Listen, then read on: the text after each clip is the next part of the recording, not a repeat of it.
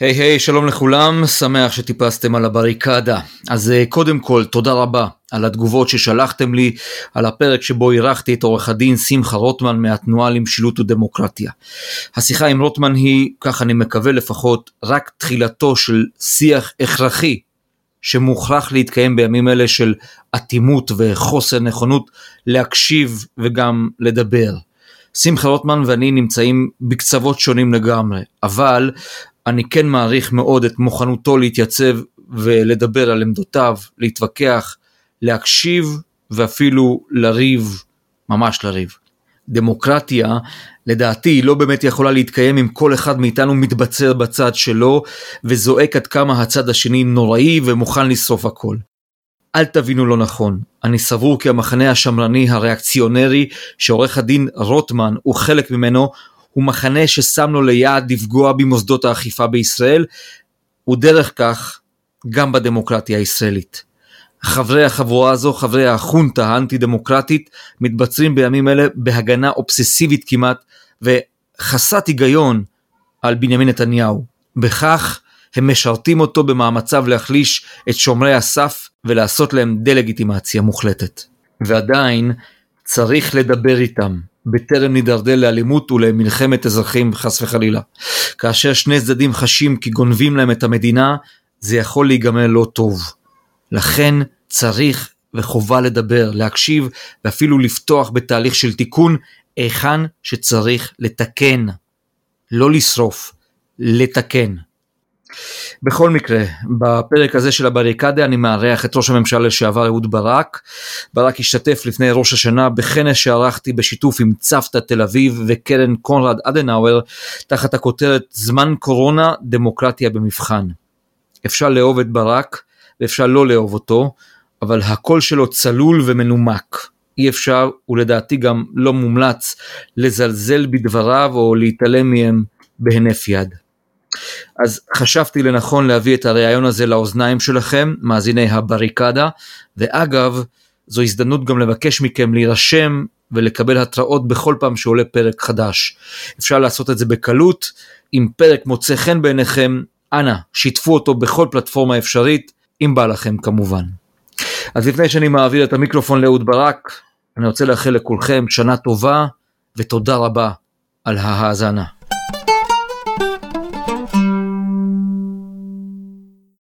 מר ברק, ערב טוב לך אדוני. ערב טוב לך טילה ושנה טובה לכל הצופים. אני רוצה לפתוח בציטוט, אדוני, אולי תזהה את הבן אדם שכתב את הדברים הבאים.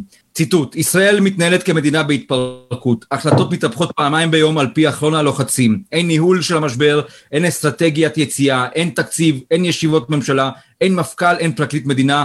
ברור שאני בזה, אני כתבתי את זה. אז אני אשמח אה, שתסביר למה כתבת את המילים הקשות האלה, מר ברק. זה פשוט, אה, זה מצב נכון, אנחנו בפרוס אה, תשפ"א נמצאים בפני מקבץ של אתגרים חסרי תקדים. במדינת ישראל בשורש שלהם עומד בעיניי אה, בצל המשבר של הקורונה שלוקח את עיקר הקשב של כולם ובצל המשבר הכלכלי הנלווה אליו שהוא אולי הכי כואב מכולם מתרחש דבר שהוא החמור מכולם, זה הסתערות שיטתית של מי שעומד בראש הרשות המבצעת על הדמוקרטיה הישראלית, ניסיון לעשות הפיכה שלטונית שתחלץ אותו מאימת המשפט. והצירוף המשולש הזה הוא מאוד מאוד מסוכן, פשוט אה, תיארתי בכמה נקודות את המאפיינים שלו, זה באמת נראית מדינה בהתפרקות. מר ברק, מדינה בהתפרקות, אתה יודע, אנחנו מסתכלים על אה, מדינות שמתפרקות ואומרים, אוי, נו, מה הסיכוי שנגיע למצב כזה? הרי מדינת עולם שלישי לא נהיה, יש פה הייטק, יש פה בית משפט עליון, יש פה תקשורת, יש פה אה, איזונים ובלמים, יש פה יועץ משפטי לממשלה. היכן אתה מזהה את ההתפרקות הזו, ולמה אתה חושב שלא מדובר אולי במלחמה טבעית בין כל הכוחות שפועלים בדמוקרטיה המאוד סוערת של מדינת ישראל. באותו מאמר שציטטת ממנו, אני גם אה, דיברתי על העובדה שכתוצאה מהעובדה שההתפתחויות, ההסתערות הזאת, אה, קורית בצורה אינקרמנטלית, כל, כל לילה אתה הולך לישון, אתה קם בבוקר, לא נחרב המבצר, אבל המבצר בסך הכל כן נחרב, אתה מסתכל על המצב לפני שנה ועל המצב היום. אם מישהו, תיזכר לרגע אחד בתמונה הסוריאליסטית הזאת, שעומד ראש הממשלה שבחסות הטיית השב"כ הגיע עם איזה דוכן כזה של, של מדינת ישראל, מתייצב מתחת לסמל המדינה באולם של בית המשפט חצי שעה לפני פתיחת משפטו ופוצח בתקיפה בוטה של החוקרים, התובעים ובמשתמע השופטים שעומדים לפתוח את משפטו בעוד חצי שעה. מישהו היה אומר לך אה, לפני שנה או שנה וחצי שדבר כזה יכול לקרות, אמרת, אה, הפסיקו, זה קרה בשיקגו ב-1900, אה, בשנות ה-30, יש תמונה מפורסמת של קפונה, עומד גם כן עם אנשים כאלה, כולם שותקים.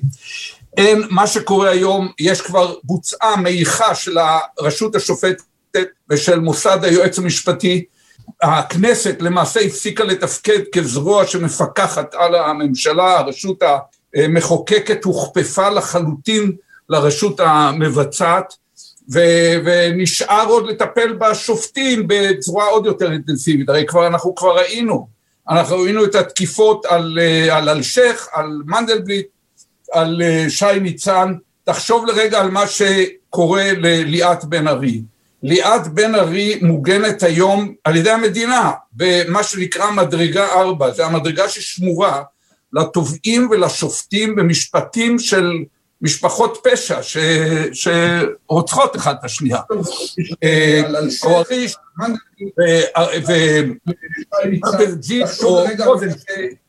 ואז מי זה המקבילים של ליאת אני מבין, זה התובעים והשופטים במשפטים של משפחות הפשע, אבל מי זה המקביל של משפחות הפשע בעניין?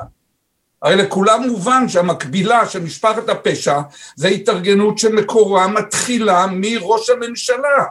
יש ניסיון שיטתי להפחיד אותה דרך ולמוטט את רצונה להיאבק. הדבר הזה הוא, הוא דבר שאני אומר לא יכירנו מקומו. איפה נשמע דבר כזה שכמיליון אנשים נאנקים, נזרקו, חשבונות הבנק שלהם מתרוקנים, הם לא יודעים מה ילד יום. ועל המיליון מובטלים ובעלי עסקים שקורסים תלויים עוד מיליון וחצי או שני מיליון אה, אזרחים. אז קבוצה של כשלושה מיליון אזרחים נאנקת, היא לא יודעת מה ילד יום, ובאותו זמן מתפנה ראש הממשלה להתעסק באיזה דבר הזוי שיש לו, הוא צריך איזה החזרות של, של תשלומי מס הכנסה של איזה מיליון שקל לעצמו. מה שקרה אצלנו דבר מופקר.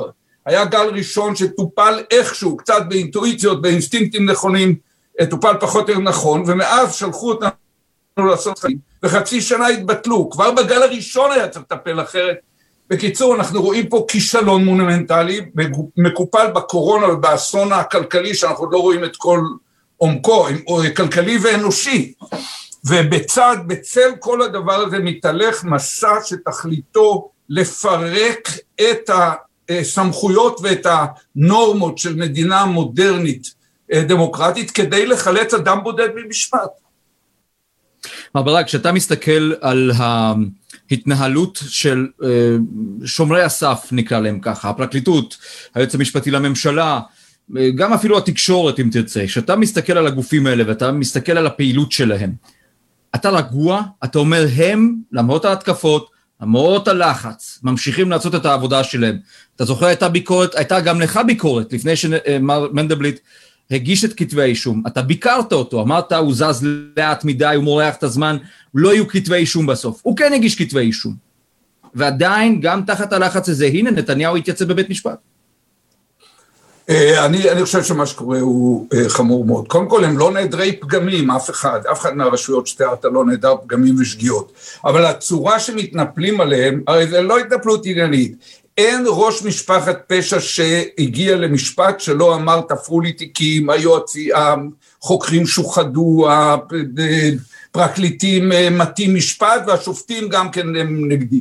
וכולם אומרים, אין בזה שום, שום דבר מיוחד. העובדה שיש פגמים במערכת היא לא חפה מטעויות, צריך לטפל בטעויות האלה, אבל פה זה לא מדובר בניסיון באמת לתקן את המערכות, מדובר בניסיון להשתמש ביכולת להטיח ובימים האלה בעזרת הרשתות החברתיות גם להטמיע בתודעות של אנשים אה, אמיתות במרכאות שלא היו מעולם כדי לקעקע את האמון של הציבור כולו, של המסה של הציבור בעובדה שיש למדינת ישראל בסוף אה, חוקרים, תובעים ושופטים, השופטים תורם עוד יגיע גם כן, אה, שהם בסופו של דבר עושים את עבודתם בשירותנו. ברגע שהאימון הזה איננו, אין דמוקרטיה יותר. ולכן מה שקורה הוא חמור מאוד, ואני לא חושב, אני חושב שהשופטת או נשיאת בית המשפט העליון חיות עוד יהיה לה זמן להרהר באמירה שהיא, שהיא הוציאה כבדרך אגב כמעט שום מבצר עוד לא נופל, המבצרים נופלים כאשר אלה שצריכים להילחם על הגנתם אינם, אה, אינם נלחמים. אבל מי לא נלחם? מי לא נלחם? אתה רואה עיתונאים, כותבים, מצייצים, צועקים, אה, אה, מתווכחים, אנשים נלחמים על האמת, נלחמים גם על בית המשפט, נלחמים גם על היועץ המשפטי לממשלה, לא נותנים לספינים לתפוס פה, יש פה הרבה אנשים שעושים עבודה עיתונאית, זה לא שפתאום כולם יתיישבו ואמרו, טוב, שיבואו, שיפנו אותנו מפה. חלק כן, חלק לא. אתה שייך לחלק שכן, אתה יכול להיות שזיכרונות הילדות מניקולה וילנה צ'אושסקו איכשהו מהדהדים אצלך, מזכירים לך פעם לפעם לאן זה יכול להגיע. יכול להיות שזה גם סיבת הרוגע היחסי שלך כרגע, כשאתה אומר, מה, לשם זה עוד לא הגיע. זה נכון, עוד לא הגענו לשם. אבל הסימנים של, של התהליכים שקורים לנו הם, הם מטרידים ביותר. בעיתונות, צר לי לומר, בתקשורת יש חלקים שהתקרנפו, ואנחנו לא שומעים מהם תיאור עובדתי של המצב, אנחנו שומעים מהם דקלום של מסרים שמגיעים ישירות מבלפור, לפעמים תוך כדי, ה, תוך כדי הדיונים בפאנלים באולפנים. היועץ המשפטי, אני רחוק מלהיות מאושר, היועץ המשפטי קיבל את ההחלטה על כתב האישום בלב אה, כבד אך שלם, אבל הוא מתנהג כאילו בזה הוא גמר את חובתו. אה, יועץ המשפטי היה יכול מזמן לשים לזה קץ, ויכול לשים לזה קץ גם עכשיו. הוא, יכול לקבוע שהסדר, אני לא יודע אם אתם זוכרים את כל הפרטים, אבל כששופטי, 11 שופטי הבג"ץ קבעו שהם לא מקבלים החלטה שנאשם בפלילים איננו יכול לכהן כראש ממשלה, הם השעינו את האי נכונות שלהם להכריע לרעת נתניהו על העובדה שהיועץ המשפטי מצד אחד ונציגי, היה שם עורך דין שם רביליו מהמשרד של שמרון ומולכו, שאמר בשם נתניהו ועל דעתו שייחתם הסכם ניגוד עניינים. הסכם הניגוד עניינים האלה נכתב על ידי היועץ המשפטי, הוגש ב-16 לחודש שעבר, היה צריך להיכנס לתוקף. היועץ המשפטי התרכך ולא הודיע שזה נכנס לתוקף כדי שאפשר יהיה להתחיל לספור את העבירות על הסכם ניגוד העניינים כעילה לתבוע נבצרות תפקודית של נתניהו, שבאמת לא יכול לתפקד ככה. אה, הדבר הזה הוא עיכוב בלתי מוסבר, אי אפשר להסביר אותו, מדוע היועץ המשפטי לא מודיע שביום מיד אחרי החג הסדר ניגוד העניינים נכנס לתוקף, נפסקים כל הדיונים בין דינה זילברג לעורכי דין של נתניהו, והוא חייב לפעול על פי הנחיית הבג"ץ, בלי ניגוד עניינים. בלי ניגוד עניינים הוא לא מסוגל לפעול ולכן זה יביא אותו לקיר. אבל אותו בג"ץ גם, עוד, עוד, אה, או, אותו אה, מנדלבליט, גם בדברים אחרים אין גבול, אני אפילו לא רוצה לפרט את הכמות הנוראה של הנחות סלב שהוא כבר עשה לנתניהו, ויש חקירות, צריך לפתוח אותן, זה תפקידו. החוק הוא פשוט, הגיע לידיעת המשטרה או היועץ המשפטי חומר שמעיד על עבירה פלילית, תיפתח חקירה. יש את המניות שהוא קיבל, יש את הבן דוד הזה, ויש את דיווחי השקר למבקר המדינה, שלושת הדברים האלה, אחד מהם עומד בפני התיישנות בעוד 45 יום, והיועץ המשפטי איננו פותח חקירה, זה דבר בלתי נתפס. אתה חושב או אתה חושד שמורחים את החקירה הזאת, מר ברק? אני לא יודע, אני מקווה שלא מורחים אותה, אני חושב שחסר במוסד היועץ המשפטי באיושו הנוכחי, אין, שיש שם יכולת משפטית, הוא איש מוכשר, הוא איש חכם, הוא משפטן מקצועי, והוא לא רוצה רע בטבעו, הוא רוצה טוב, אבל אין לו עמוד שדרה, יש לו בקושי חוט שדרה, ולכן הדברים שצריכים לקרות לא קורים. עכשיו, כשהדברים האלה לא קורים, אני לא אתפלא אם באיזה יום תובע ירגיש שהוא נשאר בלי שום גיבוי ציבורי. אני אגב תמה על שופטי בית המשפט העליון לשעבר, על פרקליטי המדינה לשעבר, על ראשי הפקולטות למשפטים, על יועצים משפטיים לשעבר, מדוע הם לא כותבים מכתב ברור, גלוי של תמיכה בליאת בן ארי ובמערכת המשפט, בזה שהם חייבים להמשיך לעמוד על עיקרון שלטון החוק. את האמת, לי נראה שהנאשם מחפש את מפלטו באיזה אפשרויות הזויות של חנינה מראש בלי משפט, או של היבחרות לנשיאות המדינה, זה דברים הזויים כולם. לראות את כחול לבן עומדים ומסרבים להצביע בקולם, לא רוצים להצביע בעד חוק שקובע שנשיא המדינה, הסמל של המדינה, איננו יכול להיות אדם שנאשם בפלילים. הדברים האלה הם מובנים מאליהם שהמחוקק לא כתב אותם משום שהוא לא העלה על הדעת את המצב המטורף שבו זה יכול להיות מעשי. בואו נדבר עכשיו על קורונה. שכמובן העניין הזה שינה לחלוטין גם את ההתייחסות שלנו למה מותר ומה אסור ועד כמה רחוק אפשר ללכת מאיכוני שב"כ ועד uh, חקיקה של מצבי חירום למשך שלושה, uh, uh, 30 יום או 60 יום וכדומה. האם אתה חושב שדווקא בתקופה כזו כאשר יש יותר אופציה להגמיש את המערכת הנורמטיבית שלנו, זה גם פועל לרעת הדמוקרטיה הישראלית לאורך זמן ארוך. כלומר, זה ישפיע ביום שאחרי. אנחנו נראה את ההשלכות של תקופת קורונה. הקורונה היא מבחן קשה מאוד, באמת מחלה ערמומית ואנחנו עוד לא מבינים אותה עד הסוף ואני לא רוצה לזלזל בה. אבל בסוף מה שקורה מבחינת ניהול הקורונה זה, זה הזוי, זה הזוי, זה אי הבנה עמוקה של איך מנהלים מדינה. תראה, אנחנו לפני 15 שנה כמעט, בסוף מלחמת לבנון השנייה, ישבו אנשים, אני אז כמה חודשים אחר כך התמניתי לשר ביטחון, וישבנו ודנו מה צריך לעשות, והגענו למסקנה על בסיס מה שקרה במלחמה הזאת, שבכל מקרה של מלחמה, רעידת אדמה קטלנית או מגפה, אה, הפעלת המערכת הלאומית צריכה לעבור לידי uh, צה"ל בפיקוד העורף באחריות שר הביטחון משום שרק הם מסוגלים לטפל את כל, בכל הדבר הזה. עכשיו הם לא מטפלים בזה באמת בעצמם, הם מפעילים את כל המערכת, הם רגילים לטפל, הם יודעים להפעיל מערכות. הם יודעים שאם צריך... כן, אתה, אתה, רוצה, אתה רוצה, אדוני, ש, שצה"ל ייכנס לתמונה, אפרופו, אם מדברים כבר על שחיקת הדמוקרטיה, אה, נדמה לי שלראות חיילים או, או אנשי צבא מטפלים בנושאים אזרחיים, זה מה שנקרא, אנחנו צריכים כל הזמן להיזהר מזה, ולאו אתה, דווקא לבקש נפשנו לעניין הזה. אתה טועה, בדיוק כמו שבזמן מלחמה בעורף מטפל פיקוד העורף, אה, ובזמן רעידת אדמה, אם חלילה תהיה לנו עם אלפי הרוגים, אז יטפל העורף, אותו דבר צריך במגפה. זה החלטת ממשלה, עזוב רגע את מה שאתה חושב על זה, זה הרי לא שימוש, זה שימוש של הצבא לטובת העם, בשביל הציבור. מה יש שם? יש שם קודם כל יכולת הנאה, זה הגוף היחידי שרגיל לטפל בבעיות בצורה כוללת ויש לו סמכויות ואפשרויות, הוא יכול לגייס אלפי צעירים על המקום ולהכשיר אותם תוך שבועיים להיות אה, אה, בודקים אפידמיולוגיים. זה גם מערכת שרגילה לעבוד עם השלטון המקומי. תראה, המחשבה מטורללת, כאילו המל"ל יכול לנהג דבר כזה, או משרד הבריאות, זה הרי, המל"ל יושבים שם אנשים מוכשרים טובים, אבל זה, זה גוף שכותב ניירות, משרד הבריאות זה דבר שמטפל בלהסתכל על, להסתכל על כללים, להוציא חוזרי מנכ"ל, זה לא גופי ביצוע. כל אחד ממנהלי בתי החולים הגדולים, איציק קרייס או גמזו או, או רוטשטיין, הם כולם מפעילים, זה כמו נושאת מטוסים, זה אלפי אנשים, צריך לפתור בעיות. פה אין שום ניסיון. יש במדינה 1,250 יישובים, יש 255 מועצות, מהם 78 או משהו כזה ערים. הם מסוגלים לפתור, הם לא צריכים את כל המחשבה שבממשלה ישבו אנשים במל"ל יש כותבי ניירות, אין שם אף מפקד אחד. אז, מה, אז איך, איך אתה מסביר את זה? איך הגענו למצב שמל"ל לקח פיקוד על זה? מצוין, נתניהו פרזנטור מצוין, מנהל בינוני ומקבל החלטות גרוע, הבן שלו פעם תאר איש חלש שעושה שטויות, אז זה אולי קצת הגזמה, אבל זה, זה, זה, הם לא מבינים איפה הם חיים. מה שצריך לקבוע זה כמה כללים פשוטים.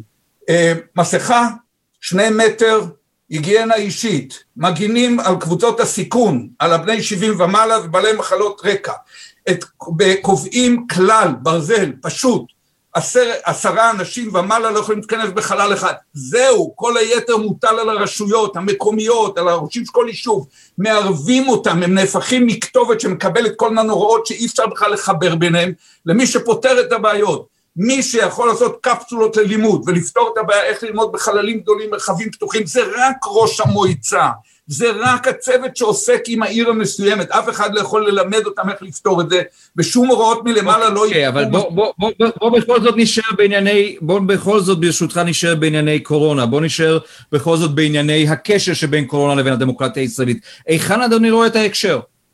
אני רואה את ה... בקורונה אנחנו רואים לנגד עינינו שני דברים. אחד, כישלון מונומנטלי בניהול, שהגיע לשיאו בסגר. סגר זה הודעה באלף, בהרמת ידיים. שאתה לא עושה את ה... כשאתה מנסה לעשות סגר, ואגב, לא יהיה סגר, זה יהיה סגר לא רציני, שבחלקו לא יכובד, אני עוזב את רגע. הדבר השני, שבמסגרת התיאבון, שנבע מרצון להסתיר, כולנו מתנהלים מראשית המשבר הזה של קורונה בלי שקיפות, ובלי, הרי זה לא סיבה שלא הטילו את זה על בנט, או על אה, גנץ. אה, נתניהו וליצמן לא רצו שיסתכלו אחורה על מה שקרה, אילו היינו מטילים את זה ביום הראשון על צה"ל, צה"ל היה מתחיל לטפל בדבר הזה, וכל פעם שהיו בטענות, אבל למה בבתי החולים אין מכונות הנשמה, למה אין מספיק צוותים לטיפול נמרץ, למה אין מספיק טיפול, אה, מיטות טיפול נמרץ, הם אמרו חבר'ה עזבו אותנו, אנחנו נלחמים, תבררו את זה אחרי המלחמה, אחורה, פה יש אנשים שרוצים להגן על כישלון בניהול מערכת הבחירות במשך עשר שנים, שהרעיבו אותה בצורה אכזרית, כאשר נתניהו הוא שר הבריאות וליצמן הוא הסגן, ואז נוצר מערכת כיסוי, מספרים חצאי דברים, אני אומר לך, קח לאולפן שלך, תביא לפגישה הבאה הזאת את, את פרופסור איציק קרייס, תביא את, את פרידמן, את איתן פרידמן, תביא את חגי לוין, תביא כמה מראשי, את שוקי שמר, תביא כמה מראשי הבריאות, והסתבר לך שאנשים שעמדו בראש מערכות הבריאות, אנשים שתכננו את הפעולות לשעת חירום והיו מופקדים על הכוננות שלהם, יגידו לך שלא צריך את הסגר, הממשלה מתנהלת בצורה בלתי אחראית משיקולים פוליטיים, הסיבות העמוקות הן שאין כוחות נפש להחליט על הטיפול הדיפרנציאלי, דורש איזה אומץ לקבל החלטות וכוח לבצע אותן, להורות ליישובים במגזר החרדי, ליישובים במגזר הערבי, סליחה, זה לא בגלל שאתם ערבים או חרדים, זה בגלל המצב העובדתי, אבל כרגע צריך להת, להתנהג שם ביותר אה, נוקשות. אז, אז הנה, אז אדרבה יבואו יבוא ויגידו לך מר ברק, הנה לך איזונים ובלמים. נתניהו לא יכול לעשות מה שבא לו.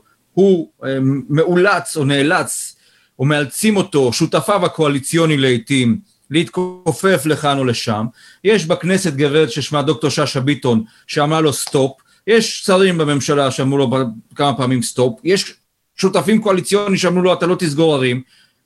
יש איזונים ובלמים, יכול להיות שהם לא עובדים כמו שאתה רוצה אותם, לא באמת מאת האחוזים כמו שאתה רוצה שהם יעבדו, אבל עובדים. ואותו הדבר רשויות שלטון החוק. אני, אני באמת לא רוצה לקחת אותך עכשיו לפינלנד או לגרמניה או לניו זילנד לראות איך דברים, או אפילו ניו יורק אחרי המכה הראשונה, לראות איך דברים מתנהלים. עומדים מנהיגים, לא מתהדרים, לא עוסקים באני אני אני הנחה תיאורטי זה, לא עוסקים בחיפוש אשמים לכישלון ובבידוד עצמם לאפשרות של הצלחה, לא משקרים את הציבור, אלא בשקיפות מלאה מתארים לו את הכל. אה, קח את מרקל כמשל, אני בכלל מתלהב מהמדינות שמנוהלות על ידי נשים בכל מקום שאישה מנהלת, אני לא רוצה לעשות הכללה ולהגיד שיש קשר סיבתי, שם זה מתנהל הרבה יותר טוב, הרבה פחות אגו, הרבה פחות ניסיון להסתיר דברים והרבה יותר טיפול ענייני ותכליתי.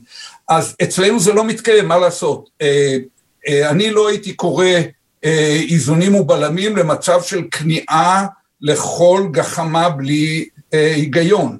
בהחלט מה ששאשא ביטון עושה בכנסת זה טוב, אבל מה שקורה מתחת לשולחן בחדרי חדרים סביב הכיפופי ידיים של ראש הממשלה, שהכל לא שקוף ולא ידוע זה רע. לאן זה מוביל אותנו? בואו נתחיל להתקרב לסיום השיחה בינינו, כי הבטחתי לך שזה לא יהיה אה, לעד, כמו שאומרים, ואני גם רוצה לעבור לפאנל. לאן זה הולך, מר ברק? כלומר, אנחנו נמצאים בסיטואציה של חוסר יציבות פוליטי, זה בצורה בלתי רגילה, רואים את זה. ראש ממשלה שאמור להתייצב בינואר במשפטו, מצב כלכלי קשה ביותר, מאבקים כמעט על כל דבר, יועץ משפטי שאתה גם חושד בו שלא כל הדברים נחקרים עד הסוף, לאן, לאן המשפך הזה הולך? איך אתה רואה נגיד את ישראל 2021 ב-31 במרץ, ביום הולדתי לצורך הדין? תראה, אה, אני רוצה להבדיל בין, בין קודם כל בין התמונה הכוללת לבין הפרטים. בתמונה הכוללת אני חושב שמפציעה בהדרגה לתודעת כלל הציבור העובדה שאנחנו לא רואים פה ניהול נורמלי של מערכת במשבר. אנחנו רואים, רואים פה ניהול שכל כולה, כל כולו, לא בצל הקורונה, לא בצל ממשלת החירום, אין פה היחלצות לטפל בקורונה, עובדה שאנשים שמעורבים בזה אפילו לא, אנשים שבאו לשבת מתחת לאלונקה, אני מדבר על גנץ ועל אשכנזי, אפילו לא שם, לא מתחת לאלונקה באמת. אה, מדובר פה במט של בן אדם להיחלץ מאימת הדין, והוא משעבד לזה את הכל. נתניהו באמת מוכן לשרוף את המועדון כדי להוציא את עצמו מהתוצאות של uh, התנהגותו בעבר. ולכן זה מנוהל בצורה, אני אומר קודם כל לא נורמלית. עכשיו, מה יקרה באמת? הסגר לפי דעתי לא ישיג את התוצאה. כי הוא לא, הוא לא, יש פה איזה פרדוקס, אם הוא באמת לא יהיה סגר, אז אולי הוא ישיג משהו, אם הוא יהיה סגר, כמו שמתכוונים, הוא רק יעמיק מאוד את המשבר הכלכלי.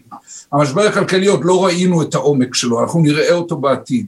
אני חושב שהדברים האלה ביחד, הצירוף של ההתחמקות שלו ממערכת המשפט, יחד עם מה שקורה בטיפול השערורייתי בקורונה והמשבר הכלכלי, אמור ליצור לחצים שיביאו בצורה כזאת או אחרת, אי אפשר לחזות את הפרטים של זה לנפילתו.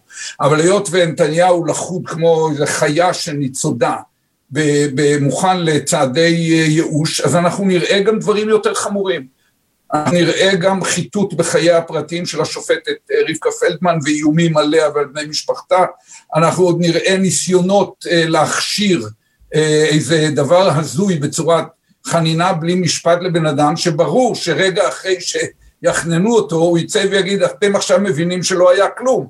התובעים והחוקרים שפחדו שבבית המשפט יתגלה ערוותם, שלא היה כלום, אה, ברחו אל חנינתי על ידי, אה, ועל ידי כך להתבלל את המשפט. במצב של האיום של הנאשם על מערכת החוק, אין ברירה לסיים את זה במדינה חפצת חיים, אין לה ברירה לסיים את זה בבית המשפט עצמו. ולכן עוד יהיו נראה דברים קשים.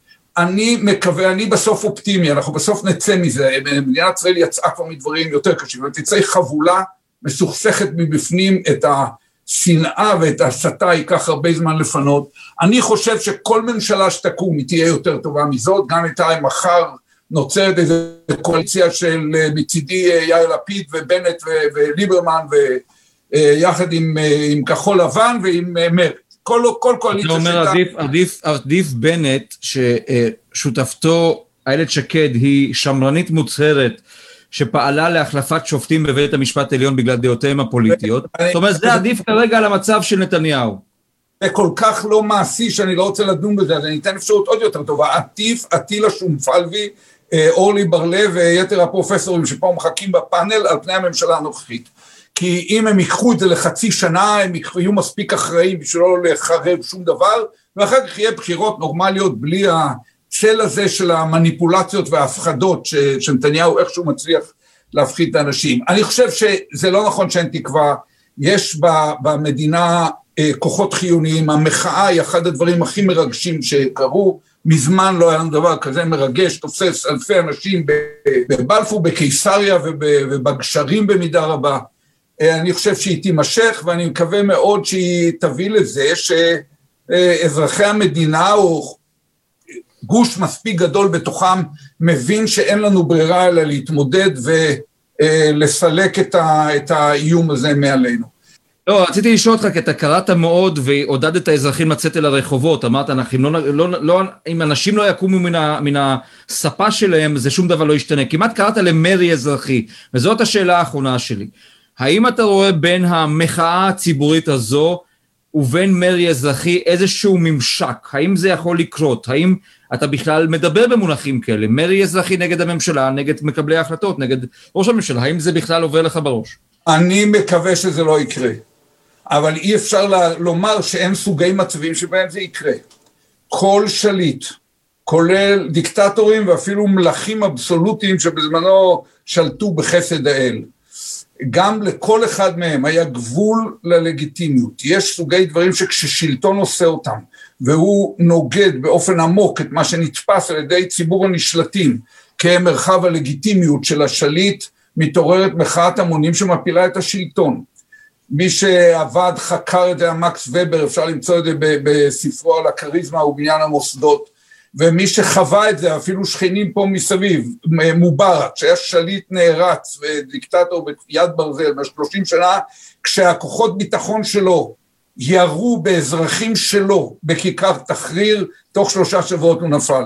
אז פה אנחנו עוד לא במצב הזה חלילה, אה, במקום שבו השלטון יחמיר עוד את הדברים האלה, ואיסור הפגנות זה דוגמה למשל לסוג דבר כזה, שיכול להביא למרי אזרחי, לאמירה של אזרחים אנחנו לא עושים את זה. הוראות סגר בלתי הגיוניות בעליל, שכל בן אדם בשכלו הישר רואה שהן לא מתחברות לשום דבר, הן תוצאת בלבול ופחד בהנהגה. ואני כבר לא מדבר על היעדר דוגמה אישית, שאנחנו רואים אפילו היום בחזרת המשלחת מפה לבידודון של חמישה ימים עם איזה הקלות, למה? כי מה? זה כמו הקלות בסדר שהם נטלו לעצמם. הדברים האלה יכולים להביא לערעור הלגיטימיות, ואז גם מרי אזרחי הוא בהחלט דבר שיכול לקרות. אני מקווה שלא נגיע לשם. ראש הממשלה לשעבר אהוד ברק, אה, שאלה אחת מן הקהל, האם אתה מתכוון שוב, מתישהו, לנסות את מזלך בזירה הפוליטית להתמודד? אני מעדיף לא לענות על שאלות, קודם כל כי הייתי כבר בכל התפקידים שאפשר להעלות על הדעת במדינה. אגב. זאת התשובה שענית גם בסיבוב הקודם, לפני שהקמת את המחנה הדמוקרטי, ולכן השאלה היא לגיטימית. תנו לי רגע, אני לא, אני לא תוקף את הלגיטימיות של השאלה. אני אה, הייתי כבר בכל התפקידים וראיתי את הכל, ואני לא צנוע מדי, אני לא אסתיר ממך ומהשואל שבאופן אובייקטיבי אני אולי יותר כשיר מכל האנשים האחרים לקבל את הנהגת המדינה בהתראה של 12 שעות וכל האזרחים יוכלו באותו לילה לישון בשקט, שום דבר מטלטל לא יכול לקרות. אבל אה, זה, לא ככה נראית המציאות ואני חושב, אני מסרב לדון בעצמי כי זה יכול להפוך את כל הביקורת שלי וה... אה, וה טענות שאני מטיח במערכת לנראות קשורות לאיזה שאיפות שלי ולא לרצון לראות את המדינה יותר טובה בשבילך, בשביל השואל ובשביל כל האזרחים ואני שוב רוצה לסיים בשנה טובה ומבורכת ובעזרת השם כזאת שניישר בה את המדינה, נחזיר אותה לפסים לכל הצופים. מר אהוד ברק, תודה רבה לך אדוני שהשתתפת בכנס המיוחד הזה.